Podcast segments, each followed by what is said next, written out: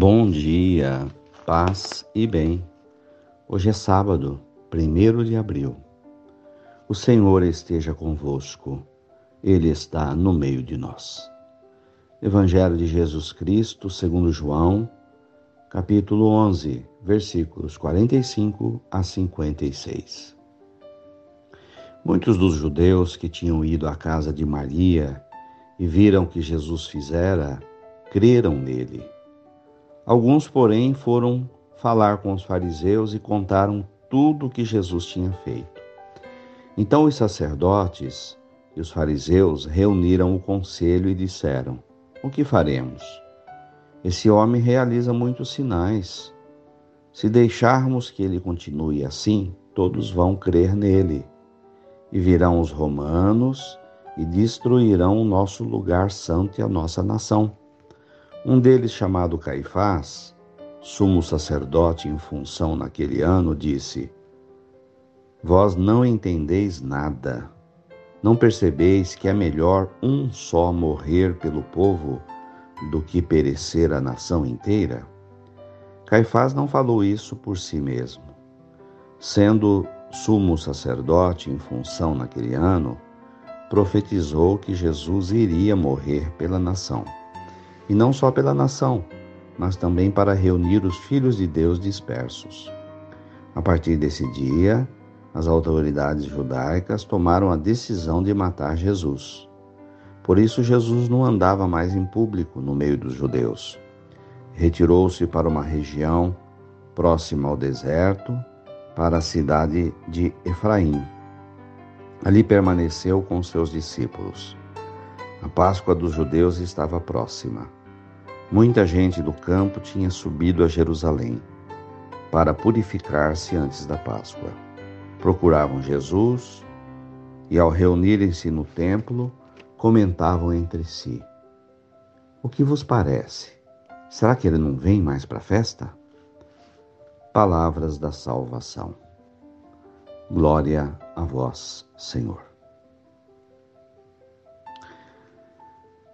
Ao aproximar-se a Semana Santa, o Evangelho de João já começa a nos preparar para os últimos acontecimentos da vida de Jesus. E hoje, por exemplo, o evangelista já narra os movimentos de organização dos sacerdotes, do sumo sacerdote Caifás e dos judeus líderes do templo para poder prender a Jesus e matá-lo. E agora a gente se pergunta: qual a razão? Por que, que uma pessoa é morta, assassinada? Por que, que uma pessoa é presa e condenada? Todos nós sabemos que as prisões acontecem devido à prática de um crime alguém que pratica um crime que vai contra a Constituição do país. No caso de Jesus, que crime ele cometeu? É a pergunta que nós nos fazemos. Jesus só fez coisas boas. No caso em questão, é a ressurreição de Lázaro, a presença de Jesus junto à família de Marta, Maria e Lázaro os laços de amizade. E Jesus traz à vida um homem morto. Então, os judeus sabiam muito bem que Jesus estava realizando sinais e milagres. No entanto, eles não querem que ele tenha seguidores. Eles preferem continuar na sua religião do que surja algo novo. Então, o medo do novo é algo que está ao nosso redor. A gente costuma ter medo do novo, de uma nova experiência, de seguir o sopro do Espírito Santo que nos aponta um caminho, uma direção. A gente fica seguro nos nossos costumes, nas nossas tradições, e nos sentimos desconfortáveis quando a nossa consciência nos obriga a mudar de atitudes. Quando enxergamos que poderíamos estar traçando um caminho que não leva onde Jesus nos ensinou. Muitas vezes precisaríamos deixar hábitos adquiridos durante décadas, mudar as nossas atitudes não cristãs. Mas temos medo do, do novo, temos medo de mudar, de nos adaptar ao que o Evangelho nos pede. Preferimos então ficar acomodados à nossa rotina, à nossa vida, mesmo que a nossa consciência nos diga que algo não está bem, que algo não está certo. Era o que acontecia com os judeus.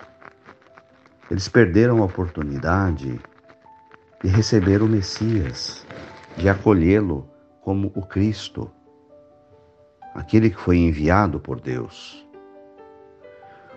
E por isso vão prender a Jesus na Semana Santa e vão matá-lo. É muito triste saber que Jesus só fez coisas boas que não cometeu crime algum. Mas vão matá-lo porque têm medo da sua popularidade, da sua aceitação como o Messias. Que o Evangelho de hoje seja um alerta para todos nós. Louvado seja nosso Senhor Jesus Cristo, para sempre seja louvado. Ave Maria, cheia de graças, o Senhor é convosco. Bendita sois vós entre as mulheres. Bendito é o fruto do vosso ventre, Jesus. Santa Maria, Mãe de Deus, rogai por nós, pecadores, agora e na hora de nossa morte. Amém. Abençoa, Senhor, esta água, para que contenha a virtude da tua graça. Em nome do Pai, do Filho e do Espírito Santo. Dai-nos a bênção, ó Mãe querida, Nossa Senhora de Aparecida. Fiquem com Deus, tenham um bom dia. Mantenhamos acesa a chama da nossa fé. Abraço fraterno.